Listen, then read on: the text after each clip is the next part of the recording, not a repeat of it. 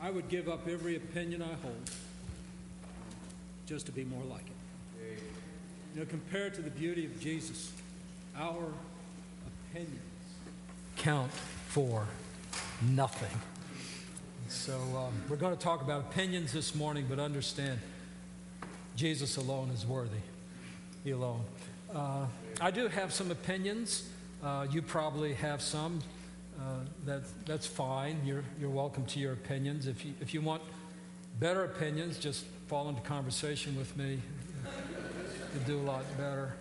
But, um, you know, I, I know that um, you know, when I get together with other pastors, we talk about some things that are really more opinion than they are theology. It's, you know, it's, it's things like, um, uh, do you do weddings for people who don't belong to the church? You know, you can argue that, talk about that back and forth. Will you do a wedding outside of the church building? There's pros and cons on both sides. And, um, you know, so we, we have our opinions and we share those, but, but they're not that critical. They're, they're not as deeply critical and theological and, and life-threatening the way the question of, shall we wear coats and ties or not? And the answer is absolutely wear a coat and tie. And I know in this group, I'm, not, I'm one, one amen. That's all I got. We might be few, but we're right.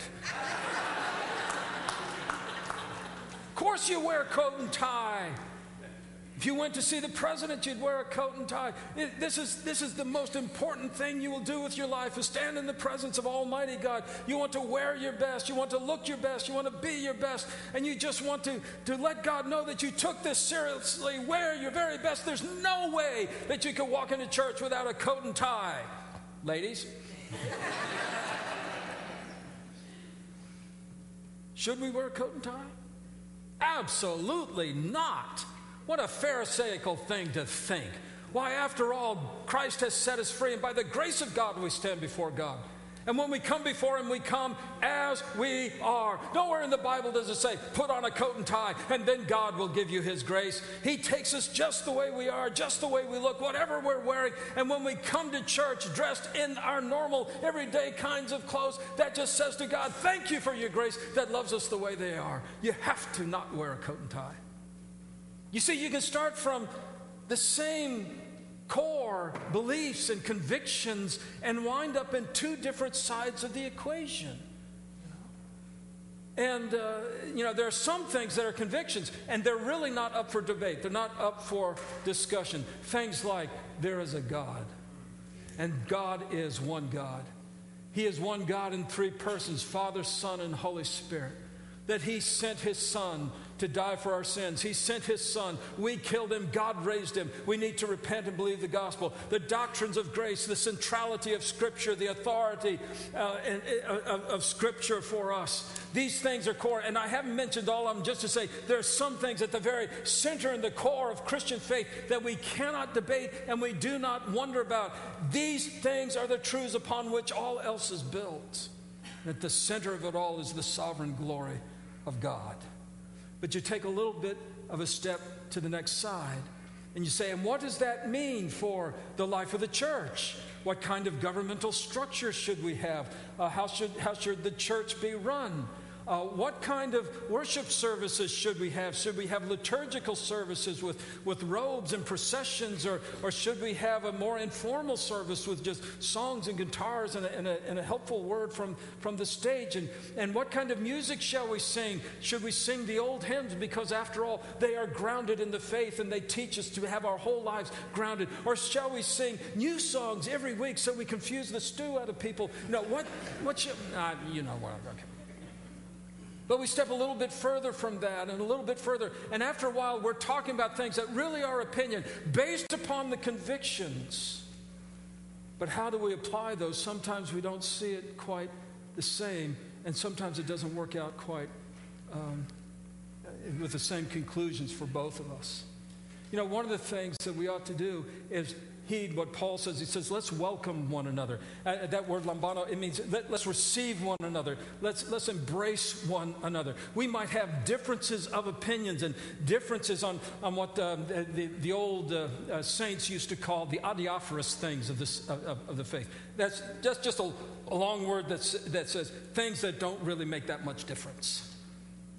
But can we can we get together on those? Can in things that are essential to the faith, have that unity. In things that are non-essential to the faith, let us have diversity. But in everything, always have charity, one for another. And so, you know, can, can we get together and welcome one another? Because when we welcome one another and we allow that, you know, people might see things a little differently than we do. We are actually enriched by it. I'm not saying everybody's right and it doesn't matter what you think and what you do, but on, on these on these other areas, on, on life application where there's room for debate, you know, it, it sort of helps to have somebody else looking at the same problem and from a different place and direction. I was trying to think of an example for this, and naturally the only thing I could think of was artillery. But uh, naval artillery. But uh, and, you know, if, if you want to fire off a gun and you want to hit the target, that's what we want. To, we want the, to, to do the right thing, and that's the target. How do you zero in on that? Well, I stand here, and um, if, if you had a naval gun, what, what you do is you have one observer, and he's over here, and he tracks where the. T- I'm not shooting at you, Bob. You're okay. But you know, he he tracks to where the target is, and he writes down the angle. And then you have another guy over here, and he's looking at the same target, but he writes down a different angle. And the guy in the middle, being a right sharp fellow, he takes those two angles and he does the trigonometry of it, and he figures out the intersection of the trajectory of the two ob- observations, and he figures out how far away the target is.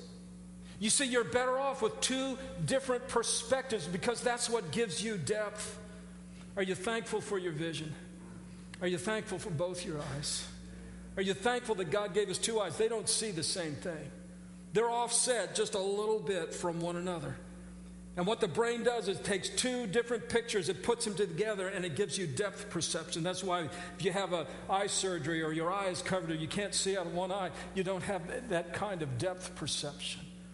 But it's because you have two observations from two different places, seeing two different things, but focused on the same target, you get a sense of depth. That's what happens when we allow each other to have a difference of opinion on these kinds of things. And so this morning, I want to talk to you just briefly, very briefly, about um, how to hold an opinion. Now, Paul, uh, in this passage, is actually talking about how to get along with each other. Saying, what, what do you do when you have this, this kind of, of differences of opinion? He says, well, the first thing is you welcome one another. You agree that, well, you, you have your view, I have my view, but, but that's okay. And then he gives some principles about uh, why that's the case. But I want for us today to think about, on, on the other side of that is, how do you hold a Christian opinion? See, Paul starts out and he says, as for the weaker brother, didn't he say that? Something like that. As for the one who is weak in faith, welcome. You know, I've, I've always read that and say, what if you are the one who is weak in faith? None of us are weak in faith. It's the other guy who's weak in faith. You know, I'm always the one who's strong enough to have the right conviction. You're, you're a little bit weak in your, in, in your faith like that. I think what Paul means here is either for the sake of argument, that uh, the person who disagrees with you, you think they are weaker in the thought process, but here's how you respond. Um, he, have, he may have a more philosophical view of that. But, the, but basically, he says, as, as for that person, you're not going to see it. How do you get along with one another? But I want for us to think about how do you hold a Christian opinion? And from this passage, the first thing I think we get is hold your opinions with humility. Paul says it to uh, the, the Roman Christians this way. He says, one person believes he can eat, and another says you can't. Let, don't, don't despise the one who abstains, and don't pass judgment on the one who doesn't, because God is the one who welcomes them all. It says, have a little bit of humility. Understand that God is the one who's, who's in charge of this. And not often, but once in a while, you might yourself be wrong. You might yourself not be entirely correct. Hold your opinions with a little bit of humility because that, that will go a long way uh, uh, to guard against the reaction that we normally have when someone disagrees with us, which is to get very defensive and to be threatened by a different thought process than our own. But again, we need that different thought process. And he says, welcome that person, not for the purpose of disputes, literally, not, not for the purpose of hammering out the fine details of why they're wrong. Um, I had a friend in college who was uh, deeply into Calvinism. That's not the same as being into John Calvin. Um, I'll just throw this out for you. Calvin was not a Calvinist, uh, but that, that has to do with scholasticism and, and so forth. But uh, uh, the, the point being, he, he was deeply into this and the whole whole sort of Calvinistic system. And at the time, um, I, I barely knew what it was. So, uh, you know, but every time we, we met, it turned into an argument. I mean, you could not talk to my friend without something about predestination and Calvinism coming out. You know, I'd say, well, how you doing today? Well, God, from the foundation of the world, has decreed that today I should be. All that, that's great. You want to do lunch? God from the foundation, you know, okay. You know, we got to the point where we literally agreed not to talk about it. We had to agree not to talk about it because, we, you know, our friendship was just suffering because there was this constant debate going back and forth. And once we agreed not to talk about it, it was easier to talk about. You know, because we weren't trying to win an argument. We weren't trying to defeat anybody. We were just expressing our, our viewpoint Uh, on those kinds of things. And so uh, with your with your opinions, with the things that, that you've concluded about life, hold them with, a, with with humility, understanding that God alone is truth, and God alone is the arbiter of what is right and what is wrong. So, so just hold a little bit of humility. Uh, secondly, in your opinions, make sure that they are submitted to the judgment of God. You know, not to your whim, not to what you're used to. You know, so many of my opinions are actually based on how I was raised, what I'm used to, uh, what I've seen, what, what's comfortable to me. Um, let, let's be honest about it. Very few of us really submit all of our opinions to the sovereignty of God. Make sure that God is the judge of your opinions and that he has rule over what you think and what you say and how you present that. Uh, I get that out of these verses. Oh, oh, skip down to verse four. It says, who are you to pass judgment on the servant of another? I love that. I love that. Because, you know, it's so easy to, to sort of pass judgment, even on fellow Christians. You know, their worship servant isn't as good as our ser- service, and it isn't, by the way. But, you know, but it's not as good because they use electronic guitars, and we use electrified acoustical guitars. And, electron, and, and our guitars, which are acoustical, they are actually a lot, lot better because they allow the human voice to be heard, you see. So we, our, our guitars are really much better. Um, of course, that's not true because electronic guitars are really good, and when you have that deep bass going on, you know, that bass that's so loud and throbbing that only a bull elephant can hear it, uh, you know, it's just sub subsonic. A kind of sound going on, uh, you know, that that that involves you physically, and the whole body is involved in worship. That's for you young people. For us old guys, your whole body's involved in a heart attack. I mean, that. Am I right? That's what it feels like, doesn't it? Yeah. Okay. I'll give you guys about thirty years of that, and you're going. But who are we to judge the servant of another? If God has called somebody else to worship with guitars and drums, and it's called somebody else to worship with a pipe organ, called somebody else to worship with drums or sticks beating on a hollow log, who are you, who am I, to judge the servant of another? You know, if you let that thought just roll through your head, you'll start to get an understanding of how, of, of how God deals with us. He deals with us where we are. I'm not where you are. You're not where I am. And so it, it, it should be surprising that somehow Uh, sometimes we don't look exactly the same. So Paul says, who are you to judge the servant of another? And then he puts it this way. It's before his own master that he stands or falls. Nobody has to give an account to you for what they think. Yeah. We have to give an account to God. You know, I don't have to explain to you and justify to you what I think. I have to justify and explain it to God. And that's a little bit of a different uh, concept. And so he says, and he will be upheld. I love this. He'll be upheld, for the Lord is able to make him to stand. In other words, if you think somebody has a wrong opinion, they're going to have to answer to God. But oh, by the way, you're going to have to answer to God. And do you know how many crazy opinions you've got? I mean, even the ones that you think are rock solid and are really good, let's compare them to the wisdom of God.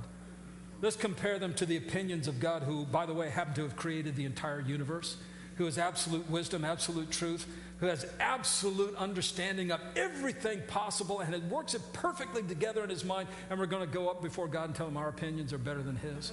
I tell you what, I'm glad. And I'm just going to adjust a little bit here. When we stand before God, I'm just so glad we, are, we, we stand before him clothed in the opinions of God. Because his opinion is that Christ is Lord and Christ his Son is worthy of all glory and honor. And all that opinion stuff and all the things that we thought were so important and, and worth uh, arguing about, all that's taken away. We're clothed in the righteousness of Christ. And God doesn't look upon us with our weak, inconsequential opinions. He looks upon the righteousness of his Son surrounding us. And that's why we are accepted. Okay? We, we read on with that. I mean, that's just a verse of grace. God is able to make him stand. You know, God is able to take us with all our loony ideas and still make us useful. Um, and, and, and you go to verse ten. He says, why do you pass judgment on your brother? Why, you do, why do you despise him? We'll all stand before the judgment seat of God. You know, in uh, the Sermon on the Mount, one of the things Jesus said was, judge not lest ye be judged. You've heard that verse? It's the favorite verse of people who do not believe the Bible. You know, because whenever you bring up the Bible, the Bible says, judge not. Am I the only one who hears that all the time? When it comes out, you know, it's just, you know, Bible, Bible says, judge not, judge not. You can't judge me. Don't judge, don't judge. Well, that's right. I'm not going to judge. I'll just tell you what the Word of God says and let the Word of God judge. But when Jesus says, do not judge, he's saying, don't you pass judgment on the basis of yourself. He's basically talking about the, the, the issues that we're talking about here. Things where people um, had just view things a little bit different. Don't pass a judgment as if, you know, they've, they've got to be um, entirely the way you think. Because if you do that, that's what's going to come back at you. And so judge not lest you be judged um, in that regard. And so why do you pass judgment on your brother? Understand that God alone is the is the judge of our opinions. And thirdly, when you hold an opinion, I want you to hold it in humility, surrender to the judgment of God. And when you hold an opinion, hold that opinion for the glory of God. Make sure that it is Christ honoring and exalting, and that God the Father is lifted up among the nations, that, that the Holy Spirit has something there in your head that he can use for the glory of God in your service, in your work, and uh, in your ministry. Um, Paul writes it this way. If we look at verse eleven, he says, for it is written, as I live, says the Lord, every knee shall bow to me, and every tongue shall confess to God. I love that. And so then, each of us will give an account of himself to God, not to one another, but make sure that your life is being lived for the glory of God. And the thing is that when you do that, of course, we know the glory of God in Christ Jesus, and we are able to live for the glory of God only because of Jesus. When we are in Jesus Christ by the power of the Holy Spirit, that's, all, that's the only time we can really live for the glory of God. Uh, but when, when that happens, then you'll just find Jesus to be so wonderfully beautiful that you would rather talk about him than your own opinions. And so what I want to ask you to do is just, you know, sometime this week, maybe when you're getting ready to argue with somebody, or, or maybe someone says something and you, and you just want to pounce and, and, and those kind of, I, I want you to just step back for a second. Wait a minute, I'm about to express an opinion. I'm not sharing a, a fact from God's word. I'm not, I'm not sharing, a, uh, you know, the, the, the gospel as, as revealed in Christ Jesus. I'm, just, I'm sharing an opinion now. And I want to just ask, just ask you to, to step back and look at it and say, am, am I being humble about this? Am I, am I surrendered to God's judgment? And is it something that glorifies God? Because if it isn't, I'm just going to let it go. And we ought to. All right. Let's bow together in prayer. Father in heaven, I'm just so grateful and thankful that um, your opinion of us is formed in Jesus Christ. And that you've put us in your Son that we might look more like him. And so I pray that you would give us the the courage and the patience, and Father, give us the, the the ability and the strength to surrender our thoughts all to you. And then as we deal with one another, that we would do so with love and mercy as you have dealt with us. I ask it in Jesus' name. Amen.